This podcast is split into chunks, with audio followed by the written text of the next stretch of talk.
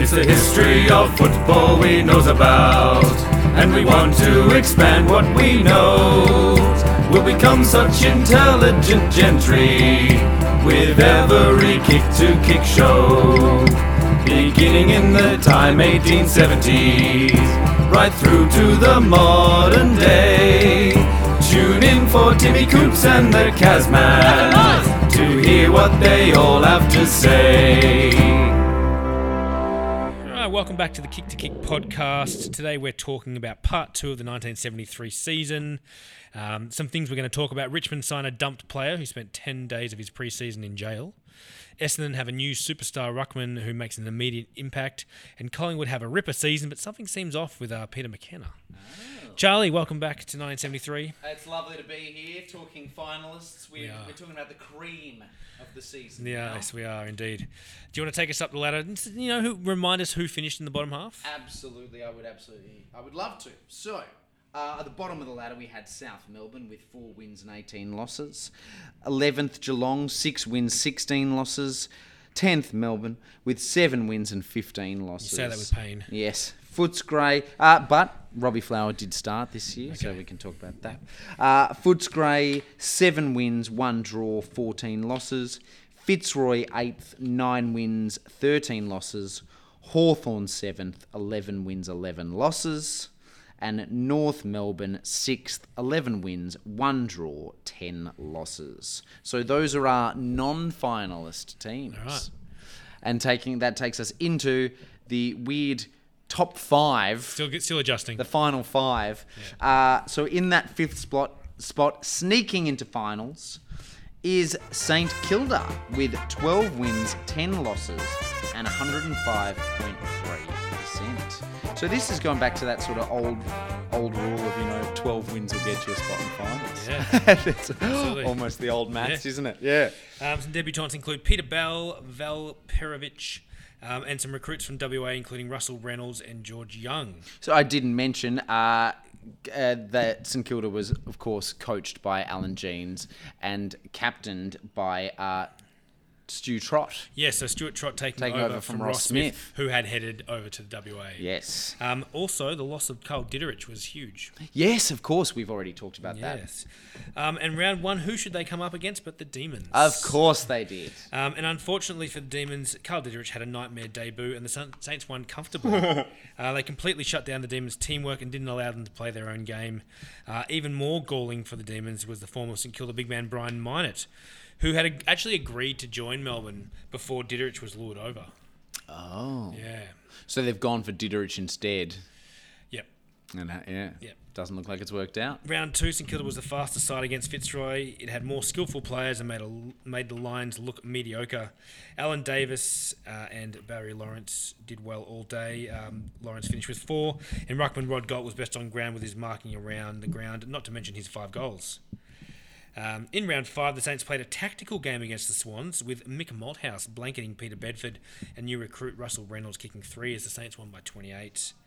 Uh, following the round six loss to Essendon, John Bonney announced his immediate retirement, but he'll be back. Okay. Uh, round eight was a good team win over the Cats, and then round nine against the Hawks at Moorabbin, the game was described uh, as bone-jarringly savage. Ooh. Because we know St Kilda and, and Hawthorn have played some crackers recently. Yes. One report stating that when the dust from the knuckle grazing brawls, behind the play elbow jolts, and shot full of shirt fronts had cleared, the Saints stood halo askew after a trip to hell. Uh, when Michael Tuck and Saint John Manzi clashed in the third term, a wild melee ensued. Manzi was later flattened, leading to another brawl, but the Saints won by 14 points. My gosh. Okay. Uh, in the round 10 loss to the Roos, coach Alan Jeans was reported for abusive language, yelling out to umpire coach something like, Coach, you mongrel, give us a go! He was found guilty and received a severe reprimand. Uh, then, in the next match, the move of Cowboy Neale from fullback to full forward saw him kick four goals, and the play of Ruckman Neil Besanko helped the Saints to a four goal win over the Blues. Round 12 was a spiteful occasion against the Demons at Moorabbin. Hey. The Saints' attack was misfiring, but at the other end, their defenders were completely on top. And and when the Demons did have chances, they were wasteful, opening up a lead of just 14 points at quarter time, despite the howling gale, and then kicking one goal nine with the wind in the third term. Carl Ditterich had a fiery return to Moorabbin, spending the day clashing with old teammates, arguing with the field umpires, and being baited by the crowd. Yeah, well, we. Yeah, he's he's not the most level-headed bloke at the best of times, is he? So Demon Stephen Curley was felled behind play by Cowboy Neale in the second quarter and was still bleeding after the game. He received a chipped tooth and was forced to seek medical treatment with an ear, nose, and throat specialist. The incident was unreported. Um, and another thing unreported was a hit on St Kilda rover Jeff Moran, which briefly knocked him out. Although Saint rover Ian George was reported, the Saints ultimately prevailed by 26 points. But following this, for the first time in the VFL history, video evidence was allowed at the tribunal case of uh, Ian, Ian George, with footage taken from the coaches um, presented in defence of Saints player Ian George, who had been accused of striking. It didn't help him, and he did not get off. right. Yeah. Because do you remember there was that incident with Barassi like ten seasons ago where I think he got reported for hitting a Richmond player, Yeah. and they had video evidence, but they refused to look at it. oh yes. So it's only taken them like ten years to get their heads around this. yeah. Um, in the Saints' 10 goal win over the Lions in round 13, the Stars were WA veteran George Young with five and Trevor Pays, who had 40, 34 disposals. Round 16, the Saints turned to one good quarter, turned in one good quarter to beat the Swans. Their seven goal, two second quarter enough to earn them the eight points, the eight point win. Round 18, the Saints did what they needed against the Dogs. In round 20, the Saints travelled to Glenferrie in the Quagmire, uh, and this match would hinge heavily on who made the five, with both teams trying to get that last spot. Wet weather specialist Glenn Elliott played a perler of a game with 34 disposals and the goal that sealed the Saints' 21 point win. In round 21, for three and a half quarters, the Saints were second best to the ball against North Melbourne and were four goals down seven minutes into the last. But the Saints applied the pressure and the Roos wilted. Led by Trott, Lawrence, and Breen, the Saints kicked the last six goals of the match to win by 18. They lost their last match of the season to the Blues, but it was a dead rubber anyway. They couldn't be moved from fifth spot. Yes. Yeah. So they just seem to be waning a little bit now, don't they? A little bit, but they're still like that tough edge. Yes. Like you don't want to go to Moorabbin. Nah, not- nah. It doesn't sound like a fun visit. place to be. You can't, you're coming out a little bit worse for wear. So the lead goal kicker for Saints this year was uh, Alan Davis with 49. Barry Breen second on that list with 28. And the Trevor Barker medal in 73 went to Cowboy Neale for the first time. Wow. Uh, consider, you know, eight years now at, at, down at Moorabbin and other places. Moorabbin, Moorabbin and the Junction. Yes. Yeah, right. So, Uh, yeah. No, he wouldn't have been at Junction because they left there in '64. Ah, he came the year after. Yeah. Yeah, there you go. Uh, so that takes us up to fourth spot, uh, which is filled by those same old Essendon uh, with 13 wins and 9 losses, a percentage of 104.4%. Captain, coached by Tuddy, Des Tuddenham. Yes. Um, so, some debutantes include big name Ronnie Andrews, who was a very aggressive man. Uh, Wes Barrett, but Charlie, tell us about Graham Moss. Graham Moss, I would love to. So Mossy de- debuted for Claremont in the Waffle in 1969. Uh, a big man, 196 centimeters, 102 kilos. Uh, in and in 1970, he made his debut for the Western Australian state team. Uh, that was when uh, Essendon started to attempt to lure him to Melbourne, uh, and something that took several uh, tries, and they succeeded before the 73 season. He was a superb knock ruckman, uh, or tap ruckman, I guess. Yeah. Uh, and he was equally impressive around the ground, both aerially and in the packs. So, yeah, 196 and 102, that's a pretty lean, muscular sort of Yeah, character. absolutely.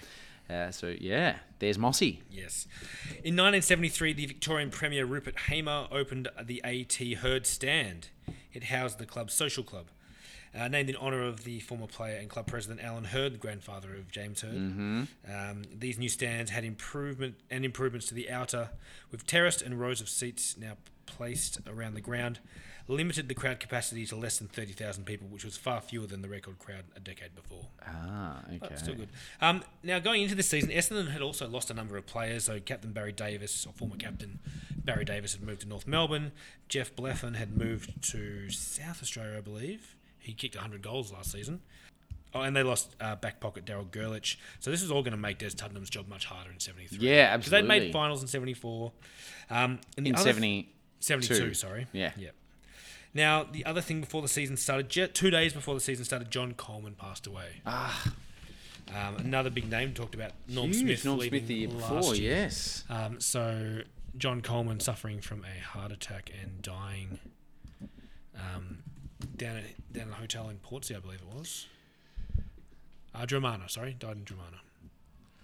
So a huge mark on the club. Um, we obviously know the Coleman Medal's named after him, uh, and coached the club to two premierships. Yeah. Yeah. And roasted a, his fair share of umpires along the way. Um, so he, yeah, he did. He hated the umpires. He died of a coronary atheroma. Okay. Yep. Um, okay, so round one was a close loss to Richmond by two points. However, new recruit Graham Moss impressed on debut 26 disposals, 12 hit outs. Round two, the Swans put up a good showing against the Bombers, but twice during the game, the Dons put on spurts of six goals in quick flurries to seal the game. Although lacking a real goal kicker, Centreman Neville Fields helped out with a handy six. In round three, they were embarrassed by the Hawks. If you remember that Leigh Matthews game we talked about last week, Oh, yes, yes. 11 goals and 46 disposals or something ridiculous. Not bad at all. Well, not from the Bombers' point of view. uh, round four, the Bombers beat the Dogs in an unimpressive display, the highlight being a fight between Bomber Don McKenzie and Barry Round, who tangled after Barry Round had hurt himself flying for a mark. He was an- awarded another kick at goal after missing his first.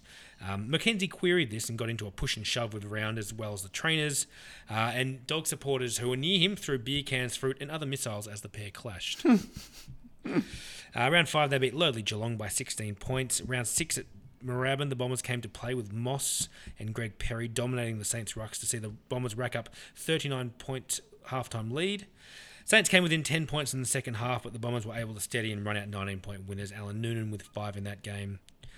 Uh, in round seven against the new and improved Kangaroos, Moss and Perry teamed well again with Desi, Desi Tuddenham and Andy Wilson to make a greater use of the new centre diamond. Williams shut down Kekovich and Roberts kicked six as the Bombers smashed the Roos by 70 points to Nice. North Melbourne. Uh, in round eight, the Bombers beat Melbourne by 10 points. Um, a Des Tuddenham halftime blast saved the Bombers in their match against the Lions, and a week later they scraped home against the Swans, largely thanks to Graham Moss. Then against the Dogs at Waverley in the fog, the Bulldogs had more of the play and five more scoring shots, but the Bombers won comfortably by 35 points. The Doggies kicked 13 goals, 19, opposed to the very accurate Bombers. Uh, they kicked a goal in the first minute and then a behind at the 10 minute mark, and followed this with a run of 12 straight goals until Ken Roberts scored their second behind at the 25 minute mark of the third quarter. Wow. Um, around this time, for some reason, Des Tuddenham handed the training responsibilities to Bob Skilton. Huh. Don't ask me why. All right, in the rematch with the Hawks, Des Tuddenham wanted to make sure that Leigh Matthews did not dominate again. So he sent young Peter Hickmont to shadow him, and it worked. Uh, Andy Wilson kicked six, and Graham Moss more than held his own in the rucks against Don Scott and El Martello. Bombers won by 35 points. Nice. Good turnaround. Um, the Essendon St Kilda round 17 game was hard and tough. Desi Tuddenham was close to best on ground. He roamed far and wide and was knocked to the ground many times, but always bounced back. The Saints took a 12 point lead into the last quarter, but led by Robin Close, the Bombers attacked time and again to run out four goal winners. Uh, the week after round 18, the Bombers came out of the blocks against North Melbourne, which led to a clash of coaches, with Barassi and Des Tuddenham involved in a confrontation at quarter time. Ooh. Uh, this inspired the Roos, who kicked seven goals, two in the quarter, to lead by 13 at half time. But then the Bombers staged a remarkable fight back. Uh, the Roos still led at the 26 minute mark of the last quarter. It was then that Graham Moss marked as he was as he cannoned into teammate Robin Close. But Moss kicked truly and scored the goal to put the Bombers three points ahead, which was the final margin. There you go. Love that. In round 19 against the Demons, the Bombers controlled the whole game and were well clear in the last quarter when Alan Noonan, who had seven goals on the board, left the field with a dislocated shoulder. And that's when the Demons pounced. Ditterich and Stan Alves led the fight back against 17 men, but it was too little too late, the Bombers holding on by 14. Uh, but the Bombers lost their final three games of the season. Luckily, they were already locked into finals at that stage, but not a way you want to be heading into finals with three losses. No, it's not setting you up all that well, is it? It kind of papers over the cracks there that they'd already qualified. Yeah, yeah, absolutely. Uh, so Don's lead goal kicker this year was Alan Noonan uh, with 63. Uh, Andrew Wilson, just well, second on that list as a rover with 40, uh, which makes sense considering he did take out the Crichton medal this Yeah. year. So Andy Wilson, 40 goals as a rover, absolute standout season for him in 73. Uh, which takes us up to third spot with 15 wins and seven losses, so two clear of uh, of Essendon, uh, was those Blues. The reigning premiers. Yes. Uh, so captain coached by Johnny Nichols. A couple of captain coaches there. Yes, still. Interesting. Um, debutantes include Ray Byrne, Lance Styles. I mean, those two could be members of a boy band. Absolutely. Uh, Vinny Catoggio and Rod Ashman. Tell us a bit about Rod Ashman. Yes. So Ashman uh, arrived at Princes Park in the summer of '72. He was a boom recruit from Eagle Hawk Football Club in Bendigo, and he was uh, tied to Carlton under the those zo- zoning rules from when when was it? Couple, 67 or 60? yeah. Okay. So yeah, a little while ago now. Uh, so coming off a very sensational year in junior footy, he was also an athletics champion. So he's just an athlete. Yeah. You know. Yep. Yeah. Uh, he hit the headlines as a high marking forward for the for the Blues under 18 team when he kicked 137 goals for the season, including a haul of 18 majors in one afternoon against Rochester. Eagle won the uh, the Bendigo League under 18 flag, and Rod was the clear winner of the competition, best and fairest. His courageous style of play saw him suffer frequent concussions and later play in a helmet. Wow, okay.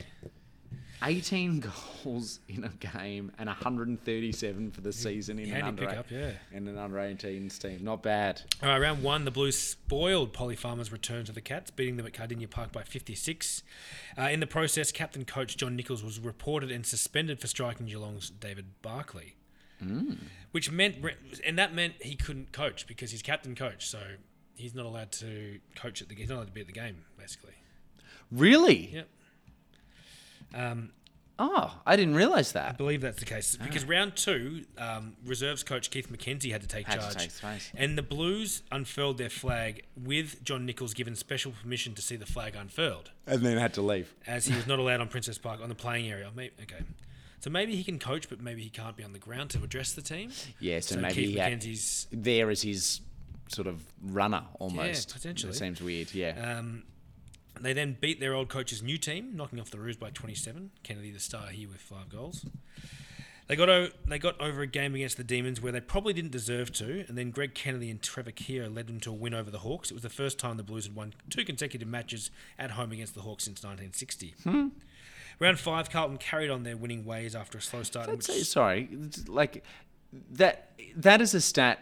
Like when you hear that, you're like, oh yeah, that makes sense. The Hawks are, Hawks are great, but since 1960, they weren't great. no, So it's, that's a weird one. Yeah. very interesting.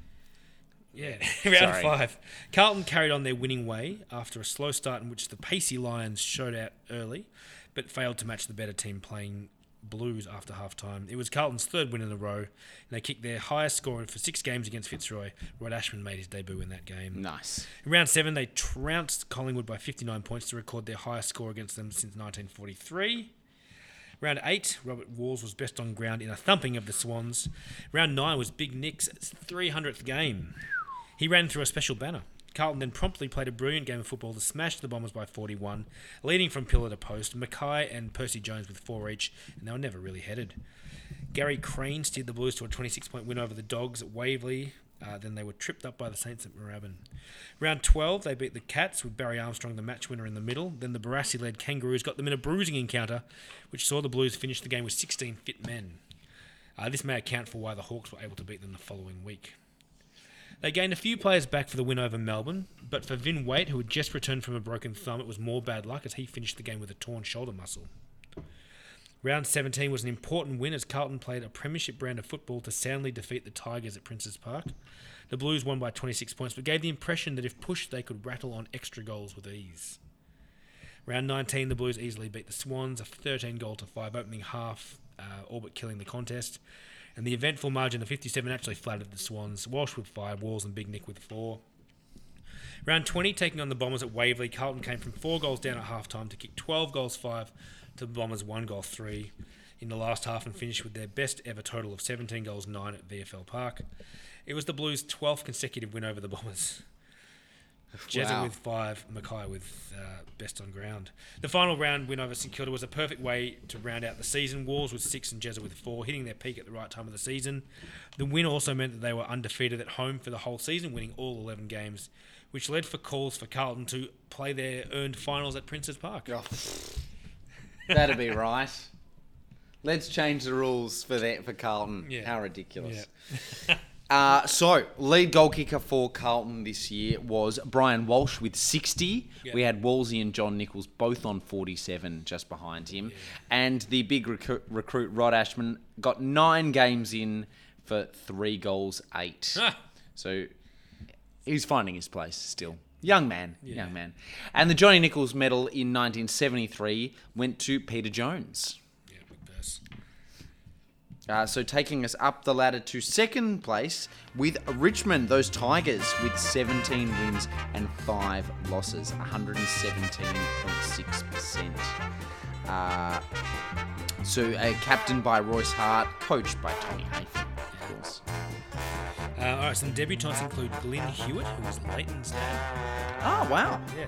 We've got Robert Lamb, Noel Carter, Francis Jackson, who was actually on Mike. Um, and tell us about Graham Teasdale? I would absolutely love to tell you about Graham Teasdale. Uh, he came to Richmond as a high leaping full forward. So he was recruited from Charlton and he spent 1972 in the under 19 team and went on to win the comp goal kicking award with 84 in 72.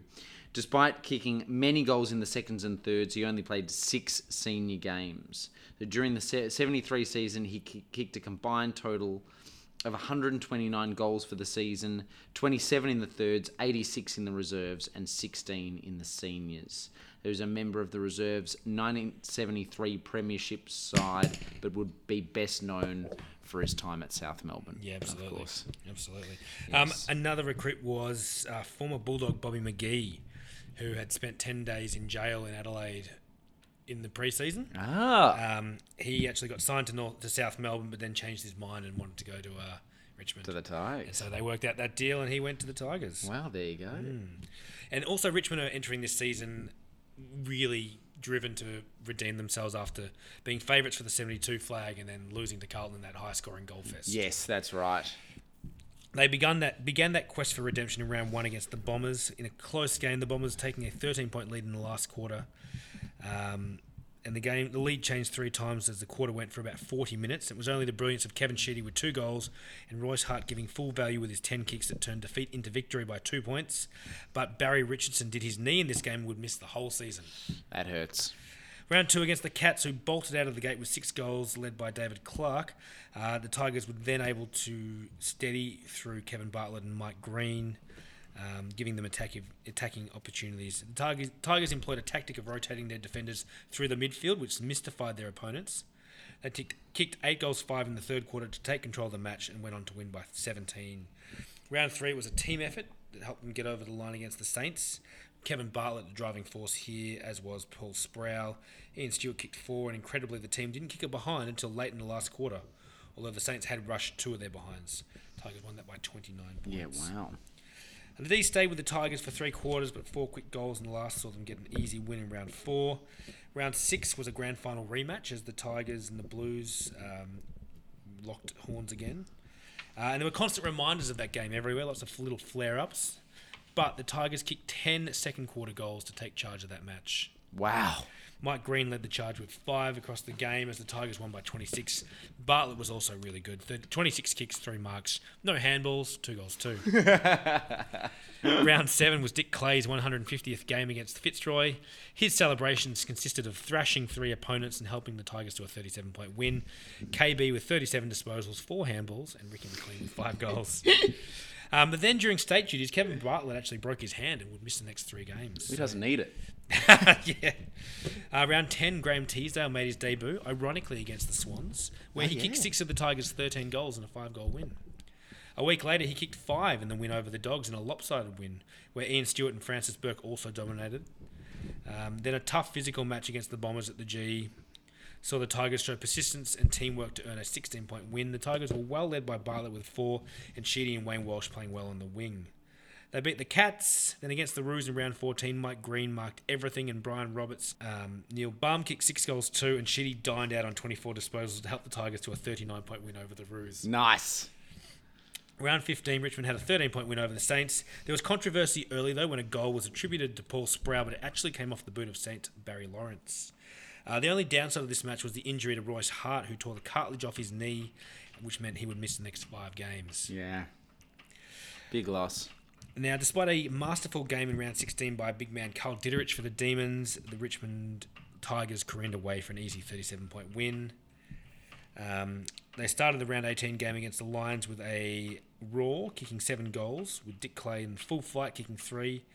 Uh, and this was what won them a rather uneventful game. Yeah, so they, they're getting out ahead pretty early, it sounds like, and then just shutting it down. They're able to turn it on for a quarter, and that's yeah, kind of all, and that's all they need. Yeah. Um, in Rex Hunt's 100th game in round 19, the Tigers started well against the Hawks, kicking six goals five to two goals three in the opening quarter. But to the Hawks' credit, they got themselves back into this match. Yeah. Um, and it was neck and neck for the rest of the game. In the dying seconds, Rex Hunt, in his 100th game, pulled down a big mark in front of goal and kicked the winning hot goal to see the Tigers home by five points. Yibbida yibbida. Uh, round 20, the Tigers took on the Pies at Victoria Park, and Len Thompson dominated the ruck. But with George Bissett a late out, Kevin Bartlett roved his taps to perfection to help steer the Tigers to an important win over the Pies. He finished with 34 kicks, two handballs, and a goal. Neil Balme was huge as well. He crashed through packs, kicked three goals in the opening quarter, five for the match, as well as being cautioned for throwing mud in an opponent's face. Amazing. The Tigers won by 41 points at Victoria Park. Although on a sour note, Francis Burke tore a medial ligament in this match and pinched a cartilage, putting his season in doubt. Yeah, wow. Okay, so they're running through a few injuries this They year, are, aren't yeah, they? but they, they've got depth. yeah, yeah, that's what I was going to say. Royce Hart made his comeback in round 21 and was pretty serviceable in an easy win over the Swans. Kevin Morris best on ground. And in the final round, they were able to. Uh, actually, the final round, they went down to the doggies by a point in a thriller. But they didn't need that. They was obviously clearly in second place there with that, uh, even before that. So all good. Yes. Collingwood? Uh, yeah. so uh, that takes us. So our lead goal kicker for Sorry. Rich. That's right. So our lead goal kicker for Richmond uh, this year was Neil Balme with 34, but Royce Hart, Ricky McLean had 32, KB had 31, Mike Green 30, Paul Sproul 29, Kevin Morris 28, Robert Lamb 28. So there's a lot of depth in that goal kicking there. Uh, it just, yeah, very similar the whole way through. Uh, Got to mention this because, as we were just saying, so KB this year uh, had 634 kicks, 38 handballs. Pretty Yeah. amazing. And the Jack Dyer medal in 73 went to KB for the third time. Yeah. So that takes us to the top of the ladder, where sit those mighty pies with 19 wins, three losses.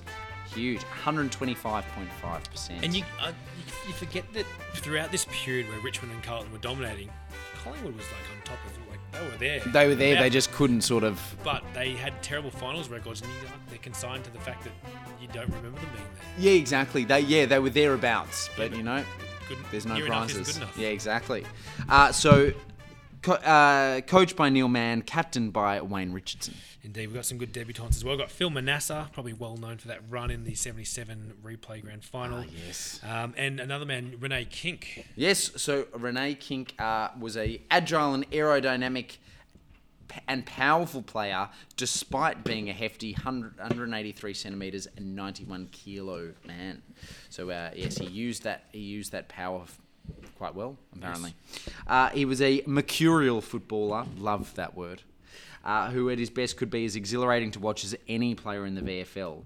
Originally from Ararat, Kink played in a variety of positions during his career, but was mainly used as a half forward flanker or sometimes full forward. Geez, I'd love to be called mercurial, Yeah. just as a human. It'd be great. Um, another recruit was John Williams, the composer who had decided to convert. No, uh, John, John Williams crossed from Essendon as well. Who had been Essendon's vice captain, so that was a good little get for them. And also, in November of 1972, Bulldog champion George Bissett switched to Collingwood under the 10 year rule, citing a want to play finals as the main reason. Oh, well, you know, that's fair. Yeah. He's not going, they're paying me three times as much. That's a good reason to move. Now, yeah. pre-season, you'll be surprised to learn that Len Thompson, the reigning Brownlow medalist, retired from football in January uh, due to continued contract demands. Oh. By round one, he was back. Again. Ah, yes, yes, of course. Uh, and also another little interesting note here: Peter Eakins, that uh, Western Australian recruit they had, who kind of threw everything in disarray, he was just quietly given a clearance back to WA. Oh, yeah, just moved along. Yes, okay, yeah, yeah. signing leaving a trail of devastation at the club. Yeah, yeah. probably. I mean, he, that's the reason Des Tuddenham left, and probably, probably cost Bobby Rhodes his job there as well. In the end, you could argue. Yeah, well, this is the yeah. It's it's a big slap in the face, isn't it, to the players who are, who are sticking around. You you've got to respect who's already there. Absolutely. It still happens sometimes as well. You know, these guys get paid a heap of cash, Yep. and you're not you don't you forget the value in the guys who are already at the club. Yeah. Yep. Mm. Um, round one, it must have been the right decision to keep playing as Len Thompson was best on ground. His work around the ground was immense. Uh, Peter McKenna kicked eight goals, six, and new recruit George Bissett won over the Magpie faithful with a good display in a 76 point win there. Let's just see who that win was against as well. It was against Colin, uh, South Melbourne. Um, then the Pies were lucky the Dogs couldn't kick straight in their game the next week. They uh, were able to kick six goals to three in the last quarter to beat the Doggies by 20 points. Um, Collingwood was making the most of easy sides they played early in the season, including a round one, a round three win over the Cats. In round four against the Saints, it was new recruit George Bissett with 31 disposals, two goals, and even a hit out that allowed the Pies to a big win over the Saints. Although the game ended in shambles when someone in the stands blew a foghorn while Graham Dunstan was having a kick for goal. Um, this prompted hundreds of children, again these children, to swarm onto the ground thinking the game was over. Just blaming the kids. Yeah. After after a delay of game, the players reset. The players kicked another goal before the siren went, and the kids ran on again. Hey, up you go, kids. No adults, of course. Just no, yeah, never. Uh, taking on the New Look Kangaroos around 5 at Arden Street, the Pies should have been put away in the first quarter, as the Roos had 16 scoring shots, but luckily this included 14 behinds. Um, this let the Pies off the hook, and they responded to control the next three quarters and run out 11 point winners. In round 6 against Melbourne, the Pies took a three goal lead into the first change before the Demons came to play. By half time, there was less than a goal in it, but it was the third quarter that got the Magpies over the line. They kicked eight goals, two to two points. Uh, to ruin the game as a contest, Melbourne were good in the last, but uh, four goals, seven to two points wasn't good enough to get them back into the match. So they lost. Uh, against the Lions at Victoria Park in round eight, the Pies were made to look second rate early on, and it wasn't until midway through the third when the Lions fell in a heap, and the Pies, led by Len Thompson dominating the ruck, were back in this game. The Richardson brothers dominated with almost 50 possessions between them. The Pies won by 35. Round nine, a slightly limp Tigers outfit took on the Magpies, determined to make a statement, and boy did they. With 54 intercept marks, the Pies dominated all the stats. Len Thompson dominating the ruck, Max Richardson shutting out Dick Clay, and Wayne Richardson with 32 kicks, 13 marks, and Peter McKenna with seven goals helped the Pies win by 39. Uh, they had a good win over the Hawks in the mud the next week. It wasn't impressive, uh, but hailed by Neil Mann as their best for the season. McKenna kicking five. Um, McKenna kicked eight to get them over the line against the Dons in round 11. All right, in round 12 against the Swans at half time, uh, so one of the biggest all in brawls of the season. Oh, good. It began when Len Thompson and Norm Goss um, got into a, a bit of a tiff and involved all but four players. Len Thompson emerging from the fracas with a jumper off. Len Thompson emerging from the fracas without a jumper and sporting a cut eye. Uh, the Magpies did enough to win by 22 points, though, uh, although the score wasn't as close as the margin suggested. Against the Dogs, they scraped home by five points following an Adrian Gallagher miss on goals. They got home easily against the Saints thanks to the usual suspects, but their form wasn't as impressive as their 13 and 1 record suggested. Mm-hmm. In round in round 15, in a reverse of form from the previous season, the Cats had a decent 37 point lead at half time, and they'd also been offered a $600 incentive by a group of fans to beat the Pies. But they blew their lead, and the Pies came back into the game in the second half. The switch of Peter McKenna to centre half forward and Ross Dunn to full forward confused the Cats somewhat, and they got home by eight points. If you remember last year, they were ahead they had like a 48 point lead over the Cats and lost by a point. That's right. So yes. Kind of reverse. Um, the next week in round 17, Collingwood recruit George Bissett was best on ground over the Demons. He had 21 kicks, 11 of which were passes. He kicked two goals, two, and was all over the ground when needed. Uh, McKenna kicked five in a 39 point win. Uh, Collingwood proved their league leadership credentials by beating Carlton by 15 points. They jumped the Blues early. Uh, in round 19, for the first three quarters against the Lions, the Pies went about their business doing only what was needed to hold the Lions at bay. However, Neil Mann must have said something to them to spark them because they slammed on nine goals, three in an eye catching display in the last quarter. Bissett, Len Thompson, and Bob Hurd led the charge in what blew out to a 45 point win. Round 21, the Pies overcame the distraction of Peter Hudson helicoptering in to, to uh, to beat the Magpie to beat the Hawks. Um, Peter McKenna kicked four, and Bissett was best on ground, winning three with with three goals. And in the last round, they beat the Bombers by 10 points, their first win at Windy Hill since 1969. Wayne Richardson easily best on ground, but another uh, top of the ladder finish for the Magpies. Yes, absolutely. You were saying, you know, d- didn't look that great, but that's what the best teams do, isn't it? Like they manage the four points even Yeah. when they're not looking that strong. Yeah. So that tells a lot. Uh, lead goal kicker for Collingwood would, of course, uh, Peter McKenna with 86 this year. Uh, Rod Oborne next on that list with 39. George Bissett next with 34. So good year from the from the recruit. Yeah, absolutely. They'd be happy with getting him in. Certainly would. And the Copeland in 73 went to Len Thompson for the fourth time uh, overall, two years in a row. Yeah, made happy he didn't retire.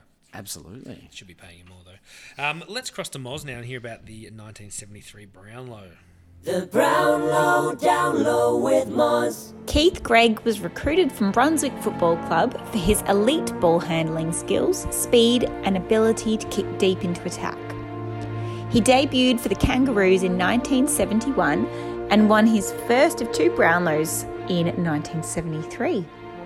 Greig famously wore number 27 and polled 27 votes to win both his Brownlows.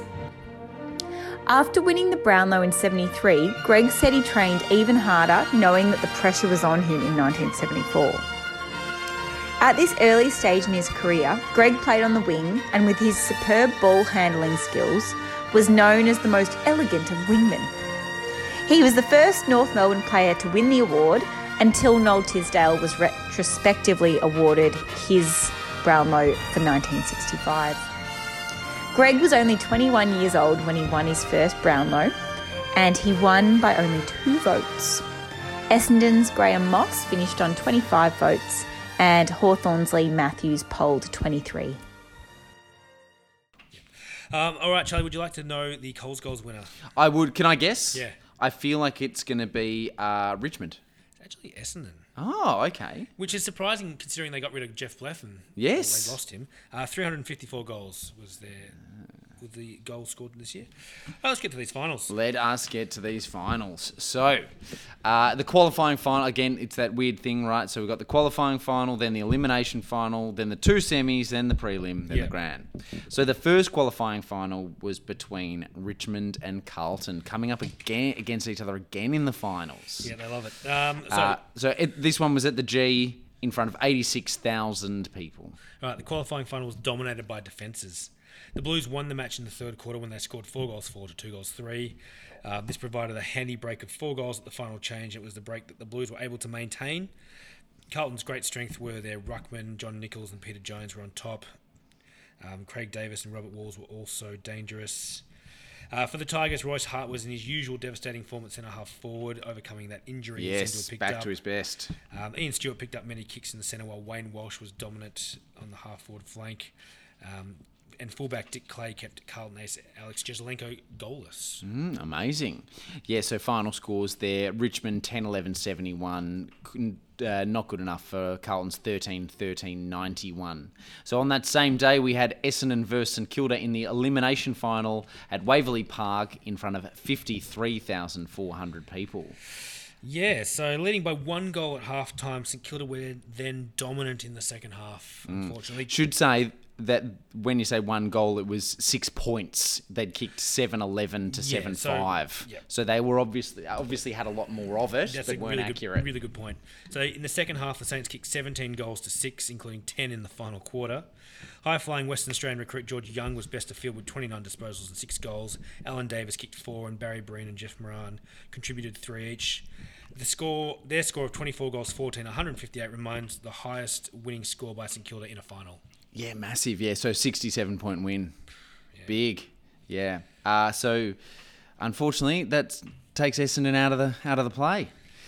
Um, was this when the run of not being able to win finals started? oh Um, no. no, it's a separate one though. There was a. a Oh, there was a there, separate yeah. period as well. Well, there's that whole thing that between 1968 and Sheedy taking over, we didn't win a final. Like, Oh, really? Between 68 and now, Kevin Sheedy's the only coach who's, Who's won a final? That's right. That is that stat. Yeah. It's a stupid stat. it's irrelevant because we won four premierships. Yeah, yeah, exactly. Completely irrelevant, but funny anyway. Uh, so that takes us to the next week where we had the two semi finals. Uh, the first one being played at Waverley uh, in front of 60,000 people between Collingwood and Carlton, the old rivals. Yeah, so early on, the Pies lost Twiggy Dunn for the season with an injury. Uh, and the crowd at this game was a VFL Park record. What was the crowd? Uh, 60,072. Yeah, and they saw a willing contest between the game's fiercest rivals. Collingwood started really well and had 12 scoring shots to open the game, but only could kick four goals. Halfway through the last quarter, the Magpies led by 12 points and were seemingly set for victory, but it was then that John Nicholls took control in the ruck and kicked two team lifting goals in quick succession. Collingwood's defence crumbled and the Blues rammed through three more late goals to win by 20 points. Uh, Peter McKenna was held to four kicks for the game and two goals and was well down on form. Yes. So Collingwood did not enjoy that week off. They did not. No. Uh, so that second semi, same day at the MCG, in front of 86,483 people, was Richmond and St Kilda. And uh, low scoring first quarter. It was two goals to one there, you see. But again, um, lots Very inaccurate, yeah. Um, Richmond had injured stars in Francis Burke and Kevin Morris failing to prove their fitness in a strong training session on the Thursday beforehand, which meant Roger Dean, 17-year veteran, came back into the side for what would be his last VFL game. A low-scoring first quarter saw the Tigers lead at every change and looked clearly the better side throughout, yet only seven points separated them at the final change. So three-quarter time was 9-15 to 8-14. Um, the plucky Saints stayed with them for three quarters, but um, they ran away in that last quarter, piling on six goals to one to advance to the prelim. Ball magnet Kevin Bartlett was best of field, racking up 33 kicks and even three handballs. Wow. He received excellent support from Paul Sproul and Ian Stewart, whose influence in the centre increased as the match wore on. And throughout the final term, he constantly drove the Tigers forward. Uh, but overall, Richmond had far too much class and determination for the Saints to handle. And this is kind of the end of St Kilda's glory run here. Yes. We, we won't see them again in finals until 1991. Yeah, yeah, wow. Yeah. Shame, very, shame. Very big shame. Yeah, but I mean, they've had that good, probably since what was 60, 62, Three, was it? 63, Yeah, when, yeah. when Jeans took over Yeah. and moved to Moorabbin. They've, They've had a, basically good, good, finals run, yeah. Three they did. finals, they just didn't. premiership. unfortunately didn't capitalise Yeah. on it. Um, so yeah, final score there. Richmond, as you said, kicking six in that last quarter. Wow. 15 18, 108 to St Kilda, only managing the one goal in the last, 9 14, 68. Richmond Yeah. winning by 40. Every time we talk about this Richmond side at the moment, I'm like, geez, that's an unbelievable team. Yeah, you look at Ian. Stewart, K- KB, Royce Hart. And you keep we keep looking at them for the next few years, and you will keep saying that because Yeah. some of the recruits they get next year are just as It just it's ridiculous. Uh, so taking us to that prelim, Collingwood Richmond. So controversy before the game. Peter McKenna is is left out of the team. He's supposedly bedridden with gastric influenza. Oh yeah. But it might was it about his form? Apparently, there's a bit of conjecture there. oh. Um, so Rene Kink comes in as his replacement at age just 16, becoming the youngest person to play an AFL VFL final. Wow. Um, also, Tiger champion Royce Hart was under a major injury cloud and was named as 19th man. Francis Burke did make it back for this game. A pumped up Collingwood outfit jumped Richmond early on, piling on 6 7 to 2 2 in the first quarter. And that deficit blew up to as much as 45 points during the second quarter. A late goal to Neil Balme just before half time cut the margin to 36 points at the long break. Um, so 36 points at the main break. Enter Royce Hart. So against the doctor's orders to come on, um, the, they made the decision that you know there's no tomorrow. He's not going to be any bloody good in the grand final if we don't get there. Yeah. So let's bring him in. Um, he arrived on the field with an instant impact for the Tigers. He kicked an inspirational goal right at the start of the third quarter that was the catalyst for an amazing Richmond comeback. They slammed on 6 6 to 2 2 for the third quarter to trail by only 8 points at the final change. Having seized the initiative, there was no way the Tigers were going to allow their opponents to wrest it back off them, although it took them until the 19 minute mark of the last quarter for them to hit the front for the first time in the match when Rover uh, Kevin Bartlett gold. And another gu- Kevin Bartlett goal minutes later sealed one of the greatest wins in Richmond history, seeing them through to another grand final and seeing Richmond, uh, seeing Collingwood bundled out in straight sets again. Wow. Yep. Unbelievable. Straight sets out for Collingwood. After only losing three goal, three games for Three the games season, for the season. they lose two in the finals. And they beat both of these teams in the Yeah, season. Yep. It's a worry. It is a worry. Yeah, so I didn't say there that was that game was at the G in front of ninety eight thousand six hundred people. crowd. But yeah, good crowd and great game. That comeback is incredible. So that takes us to the grand final. Which is the first rematch of grand final teams since when, Charlie? Since uh, Collingwood Melbourne, right? What years? 55 56. Well. Yes. It is. Um, so let's put up that way back when machine. Let's chat to Yes. um, Royce Hart this year. Yes, so this game in at the G in front of 116,956 people. I can't wait to talk to this guy. I know.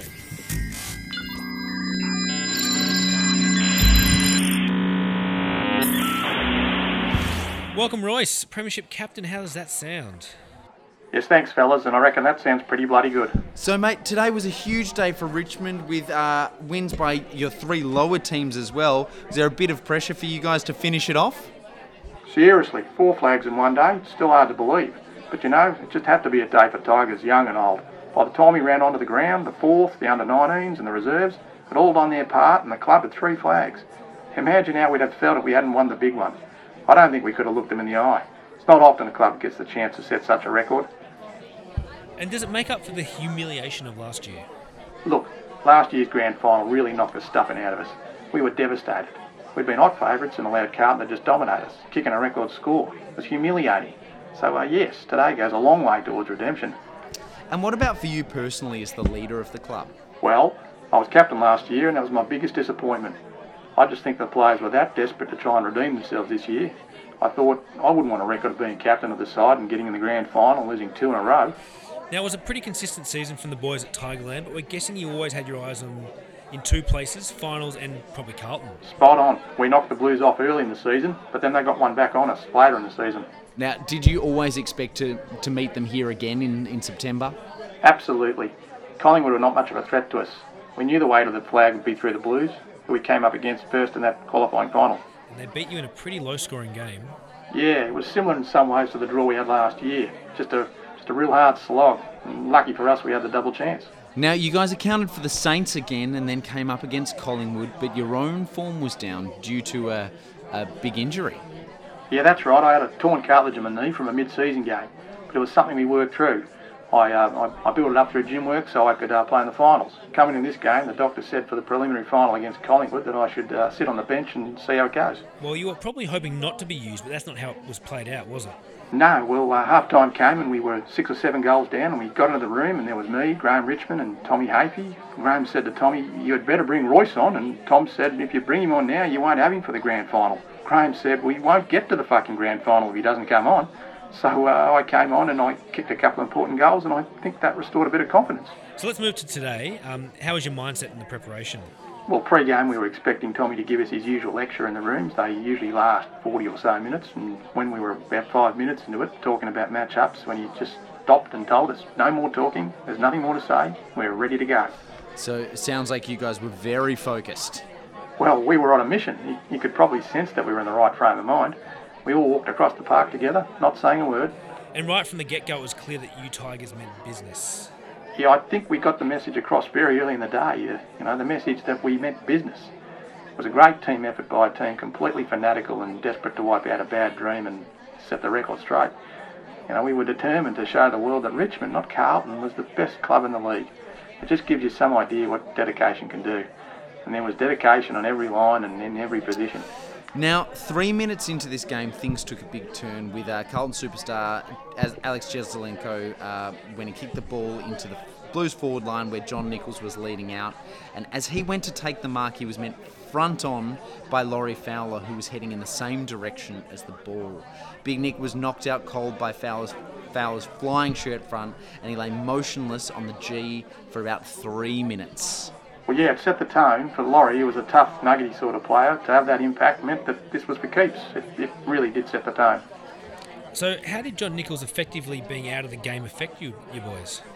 Well, he was such an enormous presence on the ground as a leader that we thought, shit, what's going to happen now? But it affected them. Nick went down and it certainly unsettled them. I'm not saying that was the reason why we won today, but um, they were starting to think twice about what the hell was happening out there.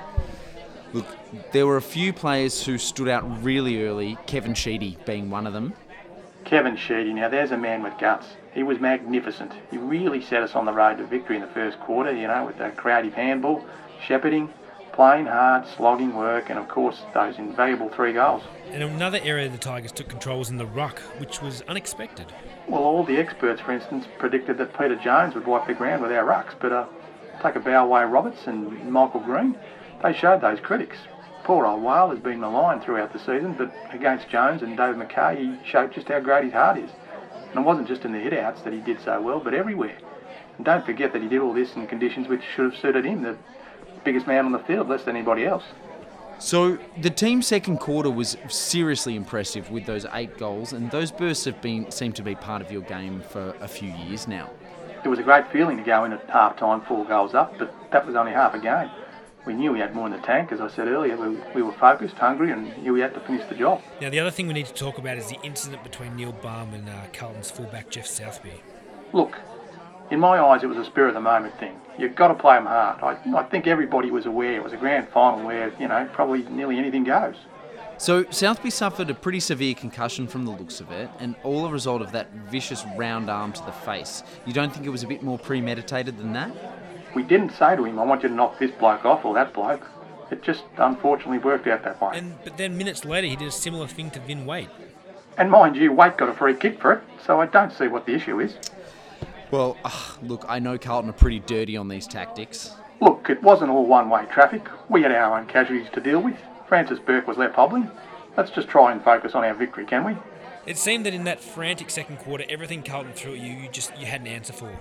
That's right. It was just a determined effort by the whole team not to let them get too much of a run on. Ian Stewart really put his body on the line and got that goal after the half-time siren to give us a handy half-time lead. And you, Royce, also had a hand in a few goals. That injury obviously not affecting you too much. Yeah, well, the body was feeling pretty good, and I took a few grabs and kicked a pretty handy goal for us as well. Now, getting back to Ian Stewart, he was limping somewhat when you came out after half time, and he was moved to the forward pocket. Why didn't you just take him off? Are you kidding? Ian Stewart is a three-time Brownlow medalist. You don't take someone of his calibre off unless they physically can't walk out there. Now, the Tigers really just dominated the start of that third quarter with goals to uh, Stewie and yourself, and your defence uh, just holding the Blues forwards back. So, unbelievable. McGhie has been an, un- a great pickup for you. Yeah, well, Bones has been a great player this year. Tommy just has this knack of turning some of these troubled players around and really, you know, getting the best out of them. Uh, the time the Tigers dominated that third quarter. It was only your team's accuracy that probably kept the Blues in it. Were you worried that Carlton still had one big effort left? I'm not saying that we were really worried in that last quarter, but they did give us, well, me at least, a bit of a fright. You never know what can happen when a team gets such a run. It was, you know, it was a real credit to their fighting qualities. Blokes like Robert Walls, Gary Crane, uh, Vin Waite, David McKay, and Neil Chandler and Brian Quirk when they came on. You know, they never stopped trying. Uh, be your defence again just held them back. Oh yes, it was good to know that our last line of defence would stand firm, and stand firm it did. Carlton just happened to be playing a side that was more determined and fanatical. Some people spoke pre-game about Richmond having a loose defence. They said that Carlton's forwards would be big trouble for Richmond. Well, they were superb against a really tough forward line. You know, Dick Clay, Laurie Fowler, Rex Hunt, Robbie McGhie, and Mervyn Keane. What a terrific effort from those Tigers. They were under extreme pressure all day, especially in the last quarter when the Blues appeared as if they would, you know, get a run on. Now, the Blues did come back and got within 18 in that last quarter. You guys just didn't seem like you could buy a goal. What did we finish with? Something like 1 9, I think it was. Sheedy, Wood, and Morris tried to get us some goals, but both missed pretty easily. It really showed how much the Blues missed John Nicholls when he missed a goal from the goal square, uh, and from when from there you steady with a fine goal from Neil Balme. Barmy had a big last quarter, but but he was another miss gettable goals, and uh, by that stage, late in the last quarter, we knew that the cup was ours. And then, mate, you were off to grab the cup. Yeah, I got the cup off of Sir Rowan Delacombe, who was a patron of Richmond. We had to go up in the cricket stand, walk up through the crowd, and he was just sitting up there, and he just gave me the cup, and uh, we walked back through the crowd, and then we ran a lap, filled the cup up with grog, and we got into the rooms, and uh, now we're drinking from it. Could you give us the best player from today? Well, there were so many good players on every line, but uh, here goes. Uh, Paul Sproul put in a fine performance indeed. Right, and Michael Green, he was superb in the ruck and with his marking and kicking all over the ground. I'm, I'm sure I'm not taking anything from the little men when I say that a lot of their work was, you know, made really easier by our two big fellows. And how? Mind you, weren't the little blokes superb too? Kevin Bartlett is incredible. Fast, elusive, indestructible, and he did cop a few. What can you say about him that hasn't been said already? At least a thousand times. The way he just kept on running and running and running, especially in that last quarter when everybody had had it. well, Royce, thanks for taking the time to talk to us today. It's been an absolute pleasure. My pleasure. All the best, fellas. Go Tigers.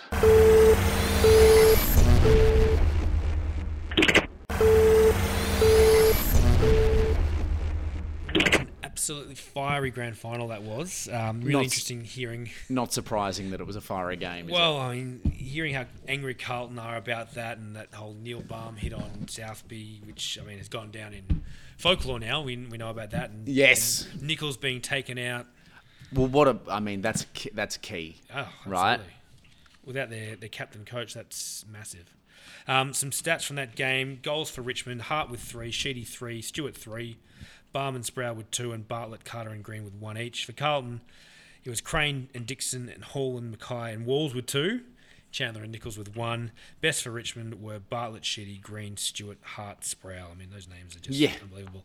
And as we talked a little bit about, the other winners were also Richmond. So they reserves beat Geelong 120 to 60. Their under 19s beat Essendon 108 to 94. So it's no surprise then that the uh, The McClelland, McClelland Trophy, went, to Richmond. Tigers. In Um, probably the, the greatest points win we've ever seen, I imagine. Yeah. Um, now, some points of interest here. Ian Stewart is the only man in VFL AFL history to win a Brownlow and a Premiership with two different teams. Wow. Yeah. Yeah. So you talk about exclusive clubs. There that you is go. a one-man club. That's that's a that's a serious uh, reunion in a telephone box, isn't Yeah. it? Yeah. Um, and another thing here, Brian Roberts, Brian the Whale Roberts of Richmond, playing with Richmond now, was named for the Big V, becoming the first man to play state football for South Australia, Western Australia, and Victoria. That's pretty incredible. Yeah, that wouldn't be a Wow. very big club either, How do you do that? because your state of where you're playing is who you play Is for. who you play for. And, oh, okay. That's why we had Polly Farmer and Yep. the like playing for Victoria. Yep. Um, now Richmond were able to go one better this year in the Championship of Australia series as well. Yes, great. So they took the other teams that qualified were Subiaco, Glenelg, and Scottsdale. Uh, they beat Glenelg by 15 points in the semi, and then in the grand final it was Richmond versus Subiaco, and they won 92 to 79. Massive. Um, which gets us to the end of the season, Charlie. Yes. Let's uh, let's start with some retirees, shall we? Please. So we've got Roger Dean of Richmond, 245 games, 204 goals, two flags. Russell Crowe, Rusty, Oh. finishing off Fitzroy, 158 games, 150 goals. Barry Burke of Melbourne, 175 games, 154 goals, one flag. Been around for longer than I realised. Yeah. Uh, Eric Moore, Richmond and South Melbourne, 98 games, 122 goals, one flag. Norm Brown, Fitzroy, 181 games, 77 goals. But here's the, uh, the sad one Robert Rose, so Bob Rose's son, Collingwood and Footscray, 35 games and 6 goals. Forced retirement because he was involved in a serious car accident on Valentine's Day 1974 on the Western Highway. He and two other passengers in the car were injured when the vehicle got out of control in loose gravel about 37 miles west of Melbourne. The accident leaving him a quadriplegic. Ah, Yeah, terrible. Terrible news. Um, but let's wrap up the rest of this. Yes. So, the 1973 VFL Premiership team went was, Richmond. of course, uh, the lead goal kicker. Um, good question. It was Peter McKenna with 84 goals. So 82 in for the Coleman. Yep. Two only two goals in the final. The Gastro really got him. Yeah, that's an interesting one. Yes. We'll, get back to that. The 1973 Brownlow went to Keith Greig, North Melbourne's first ever Brownlow. yes with 27 votes. Absolutely. The Wooden Spoon in 73 went to South, South Melbourne. their fourth, their uh, their seventh wooden spoon. Sorry. Yes, overall. And as we mentioned, the reserves premiership, of course, went to Richmond. The highest score for 1974 went, uh, 1973 went to Hawthorn, 27 goals, 8, 170. Um, the who else we got? We got mark of the year going to Alan Atkins of Collingwood.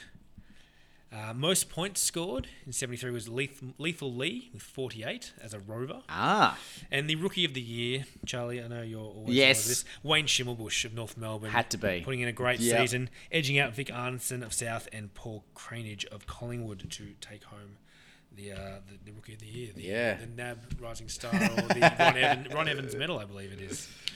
So, Premiership tally as of 1973.